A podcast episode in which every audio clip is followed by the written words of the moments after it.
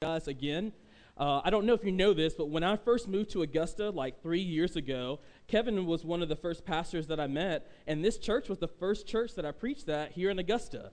So I know that it's not biblical to be members of two churches, but if it was, I would totally have dual membership here at Christ the King.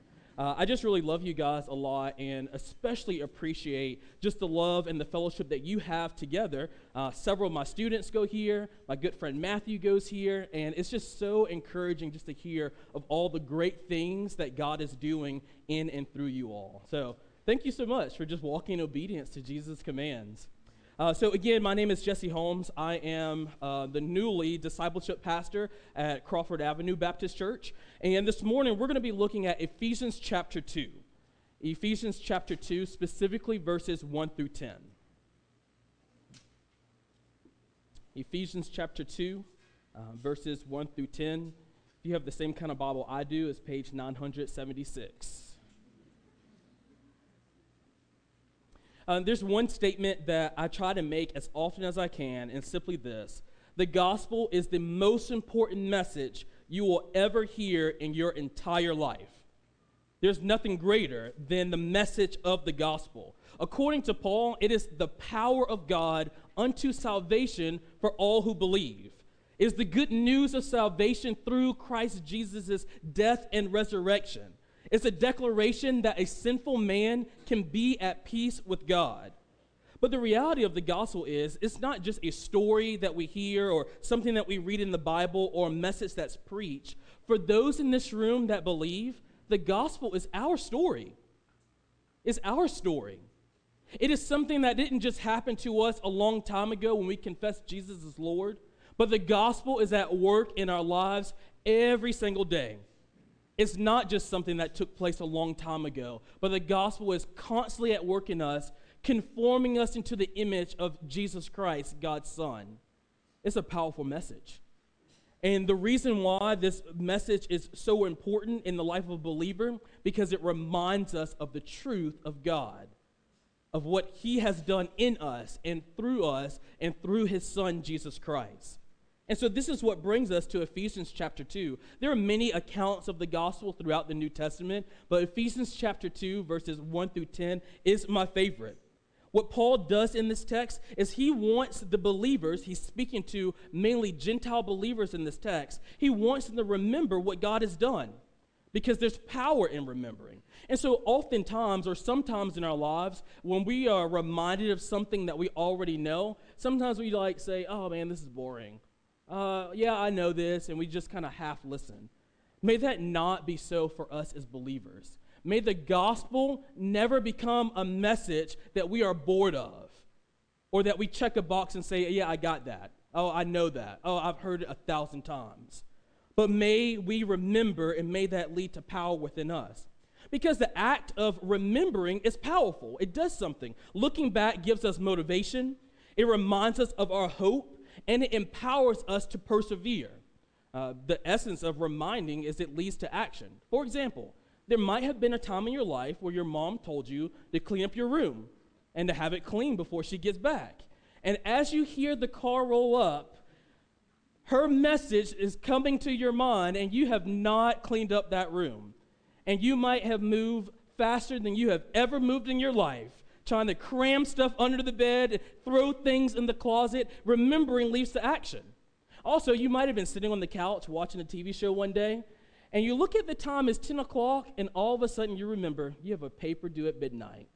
You might have never typed so fast in your life because remembering leads to action. And in a positive way, you might go out to eat and you look in your pocket, you remember you have a gift card, you're excited. So there's power in remembering. Therefore, us as believers, thinking and remembering in the gospel should be a daily habit. It should be something that we do every single day because it's powerful. Now, chapter 2 of Ephesians is extremely powerful on its own. However, it's actually a continuation of a prayer that Paul is praying in chapter 1. So, unlike a lot of the other letters, especially Galatians, uh, if you're familiar with Galatians, Paul says uh, who he is, and then he just gets straight to the point. You guys are messed up. Unlike Galatians, Paul is actually very kind and loving, and he's encouraging them because he's grateful for where they're at. And so he begins this uh, praise of report of them. He's thankful for them, and then he begins to pray.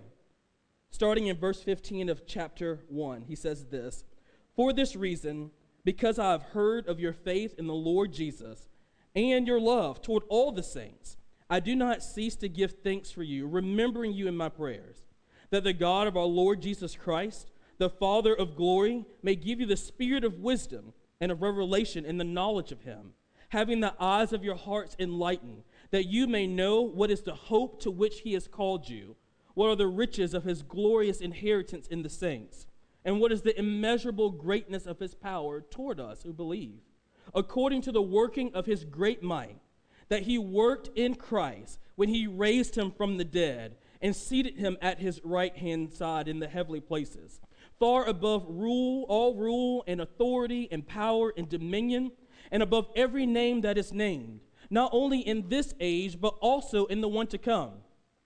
And he put all things under his feet, and gave him as head over all things to the church, which is his body, the fullness of him who fills all in all. So, oftentimes, as Paul is writing these letters and he's thinking about the greatness of God through Christ Jesus, like he just gets excited. Like, I don't know if you sense that in there. He is like preaching, and beginning at verse 20, he begins thinking about what God has done through Christ. And with every and, every and, every and, it just gets bigger and bigger and bigger to the point of chapter 2, where for us as believers, it is the biggest and that we could hear.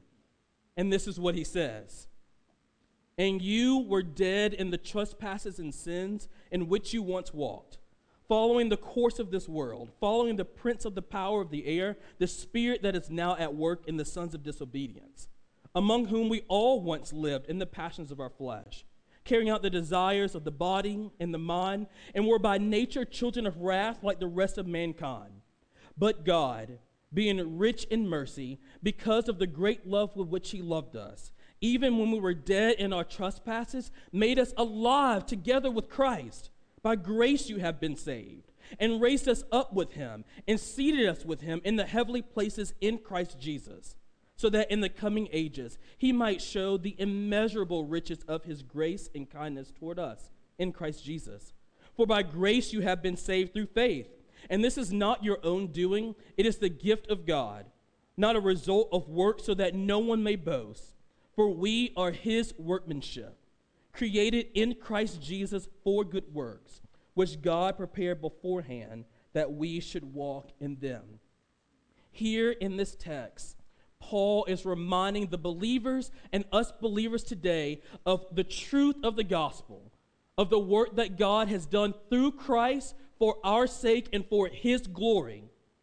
And this reminder is intended to bring about shouts of praise and excitement, to make our hearts grateful, but to also make our feet anxious to declare the power of God to those who have yet to experience it. Let us pray. Father, we are just so grateful for your love and your grace displayed on the cross of Jesus. So, right now, we ask that as we walk through Ephesians chapter 2, that you, by the power of the Holy Spirit, will teach us. Will you open up our eyes that we might see and understand? We allow these truths to seep into our minds, into our hearts, that lead to a transformation of action. Lord, thank you so much for the truth of the gospel. Will you remind us of that this morning? It's in Jesus' name that we pray. Amen. Our text this morning will be broken up into three parts uh, who we were, who God is and what he has done, and who we are now. So, beginning in verses 1 through 3, who we were. This is what Paul says. And you were dead in the trespasses and sins in which you once walked following the course of this world, following the prince of the power of the air, the spirit that is now at work in the sons of disobedience, among whom we all once lived in the passions of our flesh, carrying out the desires of the body and the mind, and were by nature children of wrath like the rest of mankind. This is bad news, right? This is like really bad news. Paul is describing who we were in the state that we were in, and the first word that comes up is dead. We, all of us in this room that were believe that are believers, we were dead. Now, what does this word dead mean? Paul is t- referring to our spiritual state. Spiritually, we were separated from God. Spiritually, we were doing everything anti God. Spiritually, we had nothing to do with God, and the best word to describe our state was dead. And so, who is dead? Who's dead? Well, there's two pronouns that I want to bring to your attention. First, in verse 1, he says, and you. Paul is talking to a Gentile audience, and so he's saying, Hey, Gentiles, remember this, you were dead. But then in verse 3, he says, Among whom we all once lived. So Paul in verse 3 is bringing his people into the mix, the Jews into the mix. So who was spiritually dead? Everybody. Like Jews, Gentiles, everybody were separated from God spiritually. And so now the next question is well, what is the evidence of this death? What did it look like and what does it mean for us to be spiritually dead? First of all, he says this we were dead in the trespasses and sins. Now, he uses these two words not to try to create this idea, let's define trespasses, which is a sidestep from the truth, or to describe sins, but really what he's doing is giving us a double patty of a bad burger. A double patty of a bad burger. In your deadness, not only were you trespassing, but you were also acting out in your sins. Double bad. Like, not good. There's no good in that at all. So, as a side note, if anybody thinks that before Christ there was any good in us of our own, Paul says, uh uh-uh. uh No, no, you are a double patty of badness. You are walking in trespasses and sins. So, the way that we lived our lives were evidence of our spiritual death. Number two, he talks about how we walked. He says this three ways that we walked. We followed the course of this world. We followed the prince of the power of the air, also known as Satan. And we followed a pattern of disobedience. So, evidence of our spiritual death is that, first of all, we were in our trespasses and sins, we acted out, and the people that we were following were also anti God. So, what does it mean to follow the course of this, this world? Well, the world in this sense is just more badness. Like, if you think about all the bad stuff in this world, people do whatever they want to do, they go wherever they want to go, they say whatever they want to say, and all of those things are contrary to the commands of God. Paul says that in our spiritual deadness, we were following after people that were going in the opposite opposite direction of the Lord. Not only that, but he increases it. He steps it up by saying, You are following the prince of the power of the air, the spirit at work in the sons of disobedience. Paul says that you were following Satan. I mean, how, how much bad can you be if you're following Satan? The one who disobeyed the Lord, the one, as we read in Genesis chapter 3, tempted Adam and Eve to disobey and distrust the Lord. In our spiritual deadness, it wasn't that we were kind of good and Jesus made us great. It wasn't that we messed up a few times and Jesus helped us not mess up.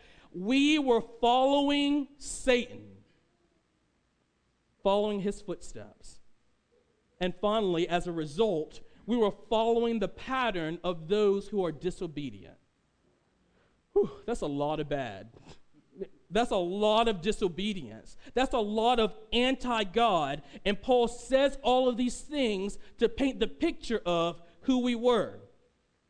And not only that, he steps it up one more time in verse 3. He then to describe, begins to describe our works, how we lived. He says that we lived in the passions of our flesh. So that means whatever we were feeling, all the sinful desires and things that we had going on inside, man, we lived it out. We were unhindered. I want to go do that. I did it. I want to say that. I said it. I want that. I'm going to go grab it. There was nothing that was holding us back in our spiritual deadness. And that's why he continues to say that we carried out the desires of the body and the mind. We were doing whatever we wanted to do. And as a result, we're not labeled as kind of good. We're not labeled as, oh, we're only human, we mess up. But we were labeled children of wrath. Children of wrath. Of God's wrath. The creator of heaven and earth the one who sustains all things. In our deadness, we were so anti God that the wrath of God was fixated on us. Why? Because God is holy and has nothing to do with that which is of sin. And so Paul paints the picture very beautifully that in our sinfulness, in our deadness, we were separated from God. We were enemies of God, but not only were we enemies of God, we were active enemies of God. So we weren't passive. We weren't just like, oh, God thinks that we're bad. We're saying in every single thing that we did, I hate you, God. I hate you, God. I hate you, God. And the things that we said and the way that we lived, all of those things were making a loud statement I hate you, God. That's rough. That's bad news but that is the truth of the gospel. We live in a world and in a time, and this isn't new, this has been going on for a very long time, where we want to hide from the truth of verses 1 through 3. We want to make ourselves not look that bad. We were okay, and God made us better. But when we adopt that false gospel, we rob Jesus of who he is. We defame what God has done. We take away God and Jesus' glory when we look at ourselves and we say that I did it, I was okay, I was good enough. It's a lie from Satan to deceive you and to make you not see God as who he really is. But for us as believers, man, if you have confessed Jesus as Lord, though this news is like super bad and it's discouraging, it should number one lead us to praise him just to think that there was a time where this described who I was, but it's not who I am anymore. Praise the Lord. Number two, it should create within us a compassion for those that are dead. Man, if you're sitting in this room today and you're like, man, let me tell you, I know some people like that. They so messed up. Shame on you. Man, this the reality of verses 1 through 3 should not put us in a seat of judgment, but it should place us in a seat of compassion. That as we see people walking in disobedience, we look at them and we say, I did that. I thought that. I said that. I was there also. And for anyone in this room that is not a believer, it might seem like we are being mean and we're being judgmental. We believe the Bible to be 100% true, that has no errors in it. And what the Lord God has declared is that apart from Him, you are spiritually dead. But praise God, the gospel does not end there. There is some good news. So, first, Paul describes who we were, and now what Paul is going to do is talk about God. This is what he says But God. Let's stop right there for a second. Reason why I want to stop right there because the word but is indicating that something is going to change, that this is the direction that you are going in, but something happens and changes that direction. Now, the next word that Paul uses is God. He does not say, but church, does not say, but the Bible, not say, but my marriage, but my attitude, but my friends, but the prayers of my grandparents, but the prayers that I prayed. But what Paul says is, but God. And what that means is that someone on the outside had to operate on our behalf in order to turn us around. If you think that you did something to earn and make salvation come to you, that is not the gospel. If you think that you were going in the opposite direction and you woke up one morning and you said, you know what, I want to follow God today, that is the false gospel. But because we were dead, and I don't know if you know about deadness, but dead things cannot bring itself back to life. Something on the outside has to intervene to make it come back to life. And so, if in your deadness you think that you woke yourself up and brought yourself back to life, it is not the gospel but God. And so this is what Paul says about God. But God, being rich in mercy, because of the great love with which He loved us, even when we were dead in our trespasses, made us alive together with Christ. By grace you have been saved, and raised us up with Him, and seated us with Him in the heavenly places in Christ Jesus. So, first of all, what does Paul say about God? He, first of all, describes God's character. He says, He is, has great mercy, He is rich in mercy. This intense faithfulness and loyalty, withholding what is deserved, a part of who God is, is He is merciful. He is merciful. You know, there was probably a time where you were told not to watch TV until your homework was done. You, your parents get home, the TV is on, and they ask you the question, Did you finish your homework? And your answer is no. Some of you experience great mercy because your TV should have been taken away, but it was not. That is mercy.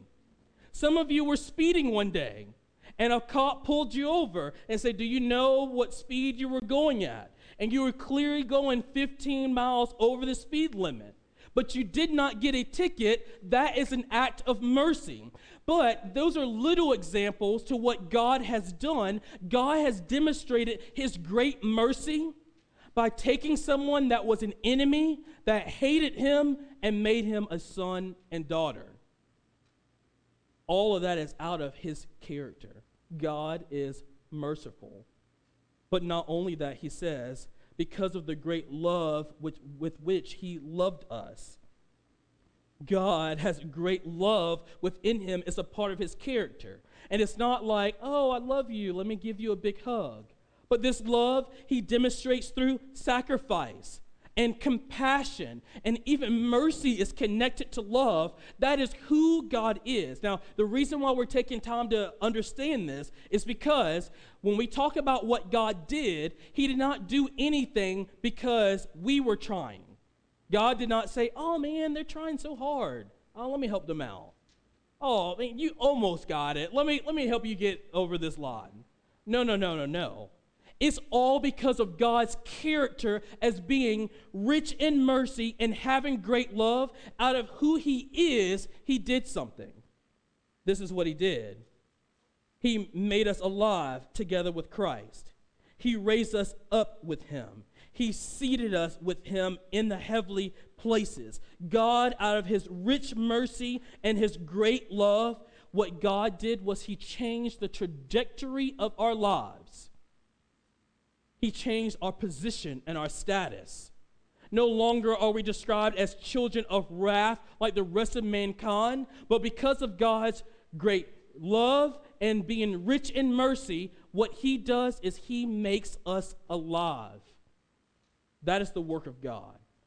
Not dependent upon any merit of our own, but solely being poured out of who He is. This is why in verse 5, Paul reminds us but God, being rich in mercy, because of the great love with which He loved us, even when we were dead. Paul says this to remind us again that we still were helpless. There was still nothing else that we could do. So, why did God bring us back? Why did He raise us up? Because of who He is. Solely because of who He is. So, as we are being reminded of the gospel, the gospel tells us that we hated God, we were going in the opposite direction of God, we had nothing to do with God, and because of God's love and mercy and his character, God intervened through his son and changed our status. So, no longer are we children of wrath like the rest of mankind, but we are now described as children of God. That is what, that is who God is and what God has done. So just take a second. Just take a second.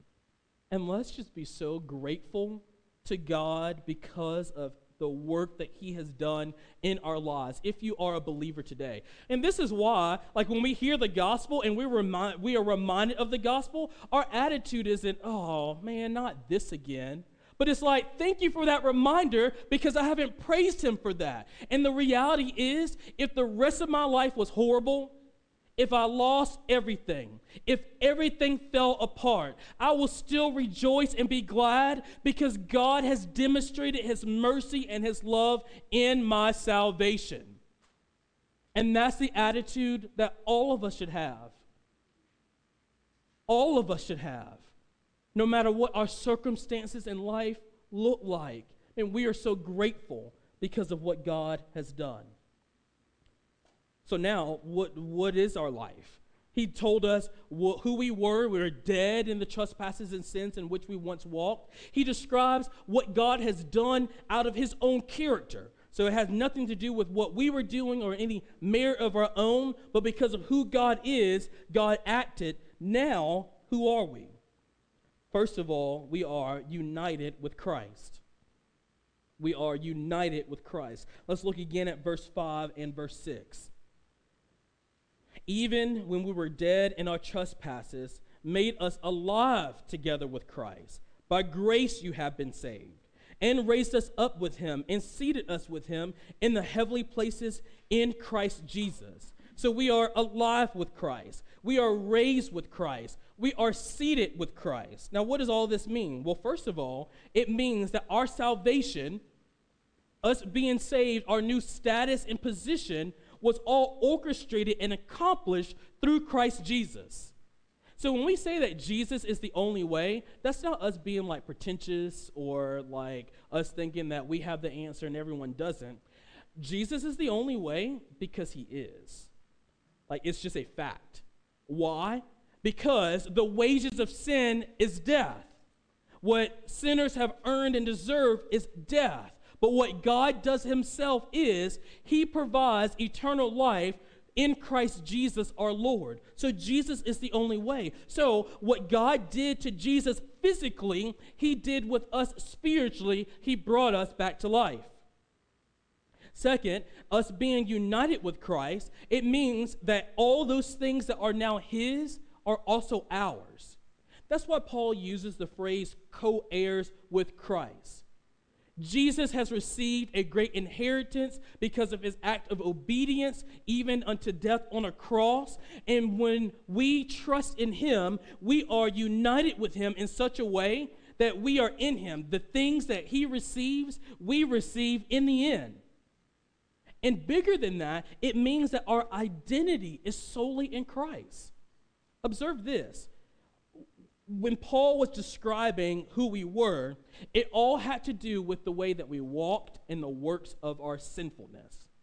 But now, when Paul describes who we are, he cannot describe who we are apart from talking about Jesus Christ because he is our identity. And oftentimes, and it might happen with believers and especially non believers, our identity might be wrapped up in our past. It might be wrapped up in our jobs. It might be wrapped up in our relationship status. It might be wrapped up in the, the career we're pursuing. But as believers, our identity is in Christ and Christ alone. Now, there might be times where you do stuff you have no business doing, right? That happens a lot. We th- say things we have no business saying. We do things we have no business doing. We go places we have no business going. But as a believer, those things do not define who I am. Do you know what defines who I am? Christ Jesus, who died on the cross and was raised by the Father, and now I am in him. Which is why in chapters 1 and in chapters 2, over and over and over again, Paul says, In him and in him and in Christ Jesus and with him and with Christ Jesus because we are nothing apart from Christ. We are now united with him. We are co heirs with him, and he defines who I am. This is why Paul says in Colossians chapter 3 verse 4, he puts it this way, "For you have died, and your life is hidden with Christ in God. When Christ, who is your life, appears, then you also will appear with him in glory. He is our identity. And that's great news. And so, for those of you who are uh, filled with such guilt because of things in your past, those of you who are overwhelmed with guilt because of things that you might have done even yesterday, allow that guilt to lead to repentance, but let it not define who you are. Your identity is in Christ, and that is why when we don't do right and say right and think right, Father, forgive me for the sins that I have committed. Lord, I confess the wickedness that is still in me and the ways that I act like my old self, but that's not who I am. Will you, by your grace, help me walk in obedience to your commands? That is what the life of a believer looks like every single day. And our status and position has changed because of that. You know, Paul uses uh, in the English Bible, it's the past tense. He says, and raised us up and seated us with him. It's the best way to articulate this reality. What Christ, what God has done through Christ is sealed forevermore. Am I worried about losing salvation? No, not at all. Am I worried about my future destination? No, not at all. Am I concerned that I'm going to sin so bad that God rejects me? No, not at all. Because what God has done through Christ has been done forevermore. It's this whole idea of now and not yet. Man, we have been raised, we have been seated, and though the reality, the true reality of that will come at glorification. When we when we rise up and we are with him forever. But that's a reality that has been sealed. Because sometimes we like to think that, man, if I keep doing this thing over and over again, God is going to reject me. By no means, he will not. Or we think that, man, if I keep going in this direction, God is going to hate me. I'm not really a believer. But understand what God has done through Christ in you is signed, sealed, and delivered forevermore forevermore. Now, side note, does that mean that I'm going to go out there and sin like crazy? Paul has this rhetorical question in Romans chapter 6 verse 1. He says, "Well, do we continue to sin that grace may abound? By no means. So the reality is, we rejoice in God's grace, but we don't take advantage of God's grace. And so I am praying every single day when I wake up, Lord, will you help me to walk in obedience to your commands? And when we do sin, our immediate reaction should be repentance. Not because we're afraid that God will uh, push us away or kick us out of the kingdom, but because we're truly broken over the sin that still resides in us. So, uh, what does this mean for the life of a believer? This reality that we are now united with Christ, what does this mean for the life of a believer?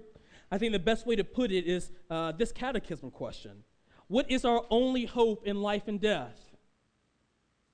What does this reality of being united with Christ mean for the life of a believer? It begs this question what is our only hope in life and death? And the answer is simply this that we are not our own but belong body and soul, both in life and death, to God and our Savior, Jesus Christ. So, for us as a believer, because of what God has done through Christ Jesus, my hope, no matter what happens in this life, is found in God and my Savior, Jesus Christ. And that makes us bold like crazy. That, uh, that just vanquishes all fear. Man, why can I go to my neighbor and talk to him about Jesus? I'm not afraid. I mean, what are they going to do? Like, kill me? All right. But my hope is found in Christ Jesus and Christ Jesus alone. And because I have already been raised and I'm already seated, I'm just passing through this world. And as I pass through this world, man, I want to make him known as much as I can. Second, he describes our new identity, who we are now, that we are a testimony. He says this in verses 7 through 9. So that in the coming ages, he might show the immeasurable riches of his grace and kindness toward us in Christ Jesus. For by grace you have been saved through faith. And this is not your own doing, it is the gift of God, not a result of works, so that no one may boast. We, as believers, a part of our new identity, part of who we are now, we are a testimony. What are we a testimony of? We are a testimony of his grace. Paul describes it as immeasurable riches of his grace. What does that mean? So, when we think about riches in this world, we always like to quantify it, right? Like, so and so is worth this much money, or so and so has this much stuff. But there's no accountant that can quantify how much grace God is pouring out. There's no computer that can compute how much grace God is pouring out. And the reason why this is such a big deal for us as believers is because grace is greater than our sin. Grace is greater than our temptation. Grace is greater than our shortcomings. God's grace is immeasurable, and He is constantly pouring it out on us. And the reason why this is also important is because we can do nothing apart from His grace. The reason why we're here is because of His grace that is poured out on us. The reason why you have the job that you have is because God's grace that was poured out on you. The reason why you have the house, the car, the family, the school, all these things are evidences of God's grace. And it is a reminder that I can do nothing apart from Him. Everything that I have is by His grace. I have not done anything. God has done everything. And it humbles us and it prevents us from being prideful. So, whereas we want to focus on trying and working and striving, really we should spend more time praying than anything else. Every single day. God, I cannot walk in obedience to your commands apart from your help. Will you give me grace to walk well? Will you give me grace to parent well? Will you give me grace to love well? Will you give me grace to work well? Father, I need your grace. And it should take a huge weight off of you. And so, as we pray and we beseech the Father for more and more grace, as we recognize that all of these things are an act of His grace, do you know who's glorified? God, not us. It's all about Him. And hopefully, you see that. That's like, that's the punchline of the gospel. It's all about God. Like, God has done it for His glory and for our good, but it's all about God. He's doing all of these things. But not only that, we are a testimony of His gift. He says this uh, For by grace you have been saved through faith. And this is not your own doing, it is the gift of God. Now, have you ever seen someone with something new and you're just like, oh, that's really cool? Uh, I see that often when I see a cool superhero shirt. Uh, this kid at church had a super Batman book bag, and I was like, ooh, that is cool. Where'd you get that from? So when we see things that we think is awesome, our question is, where did you get that from? And what Paul is pointing out here this great grace of salvation that is now on us, the new clothes of a new identity, which is Christ that we're wearing, man, it is like a gift that people are looking at and they're like, where did you get that from? Man, your attitude is awesome. Where did you get that from? Man, your purpose and direction in life is so admirable. Where'd you get that from? Man, your love and your compassion, man, is so convicting. Where'd you get that from? And our response is not Walmart or Target, but from the Lord.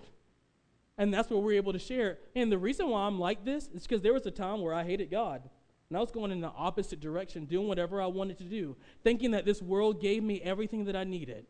But God intervened, and He told me about His Son and made me realize my sin and changed my heart. And so now I'm loving like Him, and I'm serving like Him, and I'm caring like Him. Do you see how the work of God in our life becomes a way to evangelize to other people? Hey, you don't even need to go through evangelism class. All you got to do is recognize what God has done in your life, and He has automatically made you a testimony. And finally, what are we a testimony of? We are a testimony of our helplessness. We are a testimony of our own helplessness. What does he say? For by grace you have been saved through faith. And this is not your own doing. It is the gift of God, not a result of works, so that no one may boast.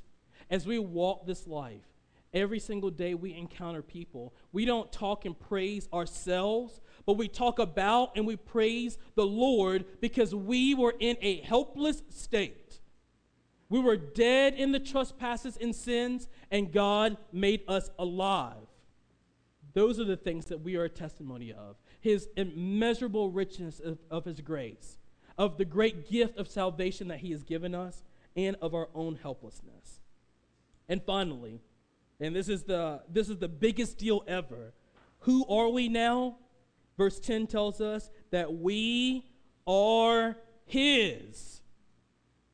We are his.